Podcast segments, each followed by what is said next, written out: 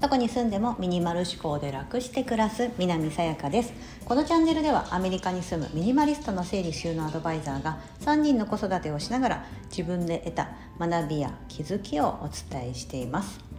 今日は仕事の最適化ということをですね、オーディブルで聞いた書籍から引用しながら皆さんに私なりにお伝えしたいと思います。はい、仕事最適化したいな、常に私も思ってます。なんか新しくそのサラリーマン、今までずっと会社に勤めてたので、それを去年もう年が越したから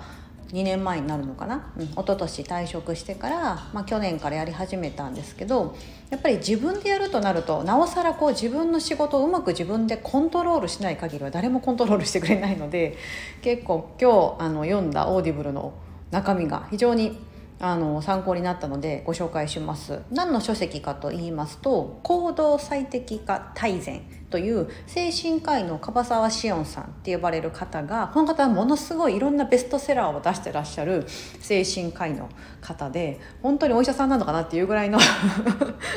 YouTube とかでももう本当にいろんな、すごい発信者というか、という方が書いてる本で、アウトプット大全、インプット大全とか、もうその他もろもろいろんな本を出されてまして、その中の行動最適化大全と呼ばれるところに仕事の最適化みたいなのがあるんですね。これなんか図がオーディブルでもそのなんか図で説明してるようなものとか、全部が全部じゃないんですけど載ってるやつはあるんですよ。で本当たくさん70個ぐらい、なんかその要は本から図をちゃんとオーディブルで見ててもこう聞いてても分かるように載せてくれてまして、その図がすごい分かりやすいです。本当子供でも読める、確かに漢字さえ読めれば分かるというか、というふうにイラストとかで分かりやすく、図表で表してくれています。はい、でここにですね、行動最適化大全、要は、仕事って、皆さんが思う仕事でやっぱ多少なりともやる気というものが大切になってくるじゃないですか。やっぱりこう仕事ってある程度自分のその生活費だったりとか、本当だったら、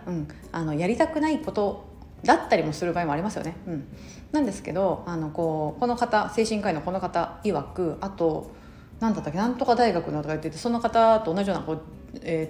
大学教授みたいな方も、人間にやる気は存在しないってもうなんか断言されちゃってたりするんですよ。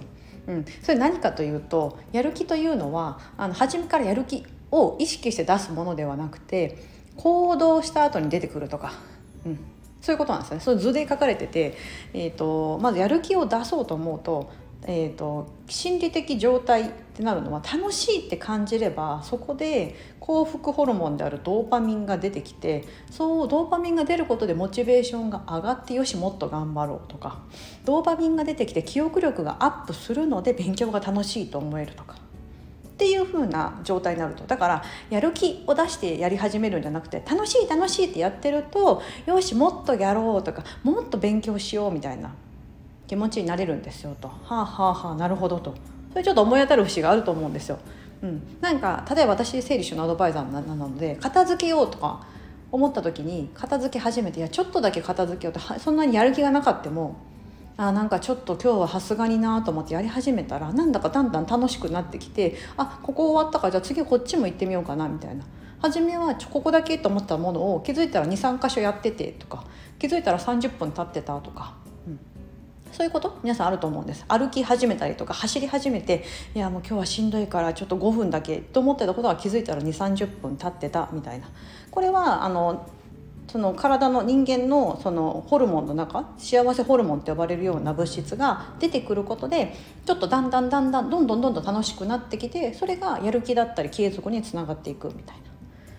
ことなんですよ。だからやる気はいらないんですよと。やる気を出そうとするから余計に辛い、苦しいとか嫌だなっていう思いが、ストレスホルモンであるコルチゾールと呼ばれるものが増殖してしまって、そうするとモチベーションが下がり、もうやめたいな、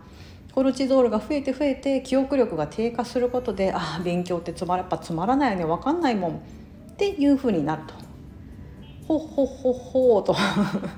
思うんですよね。なるほどと。これは日常生活において非常に分かりやすいですし、大人だけじゃなく子供に当てはまりますよね。子供ってゲームが楽しいとかなってくるとどんどんゲームのねスキルが上がってって、私たちではもう考えられないようなスピードでマインクラフトのブロックを積み上げていってるとか、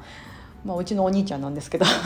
あると、あれは本人が楽しいって思うからそうなってやるんですよね。うん、それと同じですと。だから仕事もやり始めたらとりあえず一旦行動してみましょうと。うん、まず何事も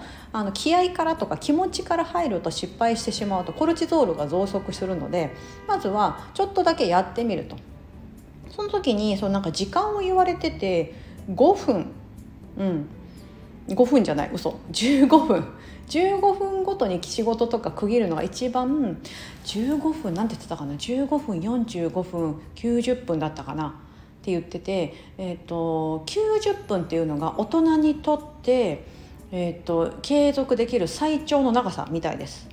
だからサッカーとかも何でもそう、スポーツにおいても90分以上連続してやるっていうことはほぼないと。ルール上、公式的なルール上確かにないはずだと。うん、サッカーも45分で休憩挟んで90分とかそんなんですよね、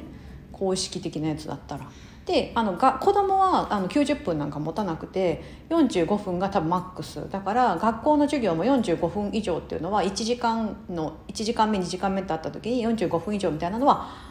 あってはならない。っていうかそれ以上伸ばしたところで子供はその後の脳のその活性化がどんどん低下して疲れてってコルチゾールが増えてってしまって勉強嫌いになってしまうみたいな。だから楽しいとか思えるその継続する時間っていうのはやっぱり子供だと45分とか大人だと90分ぐらいで、この、著者が言ってたのが最も仕事で最適化できるのは15分ですと。15分間であればもう本当にそのことに集中して、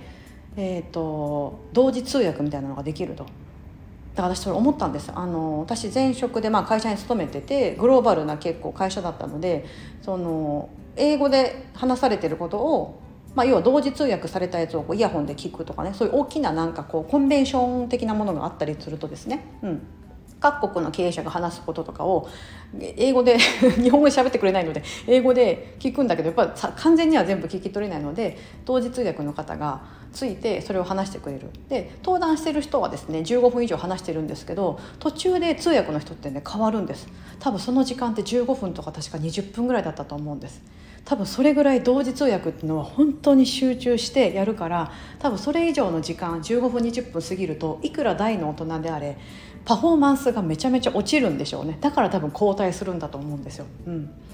なんで変わるんだろう。一人の人がずっと言ってくれた方が聞き手としては聞きやすいですよね。途中にね人の声が変わるとって気になっちゃうじゃないですか。なんだけど多分その内容をちゃんと把握して精度高く、届けるっていうことになった時にはやっぱ変わる方がいいんでしょうね。なるほどと思いました。よく考えたら確かにそうですよね。その演劇とかミュージカルとか見に行っても同じアニーの役でもなぜか前半と後半で人変わりますよね。なんで変わるんだろうと多分持たないですよね、人間的にね。それぐらいやっぱり集中してそのパフォーマンスを発揮できる人間の時間っていうのは意外と短いということなんですよ。そしてやる気は発生しない、やる気はありえない。だからまずちょっとでもいいから行動すると。さすがこれ行動最適化大全という本だけあってですね、まずはその楽しいと、ちょっとでもいいからやり始める、5分でいいですと。そうすることで自分の中にちょっとしたドーパミンが出てきたらこっちのもんですと。そうするとモチベーションが上がる、記憶力がある、そうすると仕事が効率的にこなせるようになると。そういったふうなことが書かれてありました。書かれてたことを私は聞いてるんですけどで聞いたことをですね今皆さんにこれもこの同じ樺沢紫音さんと呼ばれるですね YouTube とかのねカバチャンネルっていうので普通のねおっちゃんなんですよ。本当この人かと私思ったんですけど、テレビで見たことあるかもと思って、日本にいる時とか多分有名な精神科医の方なんですけど、その方が出してるアウトプット大全ってところにもあって、そのアウトプット、することでインプットが深まると言われてて、3対7っていう法則みたいです。インプット3に対してアウトプット7、ぐらいの割合でやるとより自分の中に、落とし込むことができますよと。だから私結構このスタンド FM は皆さんのためももちろんなんですけど、結構自分のためにやってるところもあります。自分のためにこういろんなことを落とし込むことで、また自分をまたちょっとこうなんだろう、こうより一層高めて、そうするとまたいいことが発信できるようになるなっていうふうに最近改めて感じてますので、自分の中にインプットしたことは随時アウトプットするようにしてます。そうすることで刻み込まれるので、皆さんももしこの今聞かれた内容をもっと自分のものにしたいなとか、やってみたいなと思ったらやってみるもそうですし、なんか誰か友達に話してみるとか、なんかノートに書いてみるとか、っていうふうにしていただくと非常にいいんじゃないかなと思ってます。はい、今日は仕事の最適化として著者からの引用を、本からの書籍からの引用をさせていただきました。概要欄に、どの書籍かというのを貼っておきます。オーディブル、2ヶ月無料っていうのはキャンペーンは終わったみたいですけど、多分またあると思うんですよね。春とかね、そういう新生活の時期とかになったらね、なんですけど、今でもそれでも30日間、要は1ヶ月間だったら無料でお試しできるみたいな。であれってサブスクなんでいつでも解約できるんで、1ヶ月ぐらいやってみて、なんかやっぱり自分に合わないなと思ったらやめればいいだけだなと思ってて、私も今2ヶ月経ってないぐらいなんで、まだお金かかってないですけど、かかるようになったらどうしようかなと思って、多分オーディブルはね、私の中ではね、多分続けるんですよそれぐらい私にとってはね、結構ヒットな、アプリでした。その分他のアプリケーションやめたんですけどね、いろんなものやめたんですけど、ということで、すいません余談でしたが、今日は仕事の最適化ということをお話ししてみました。ここまでお聞きいただき本当にありがとうございます。素敵な一日をお過ごしください。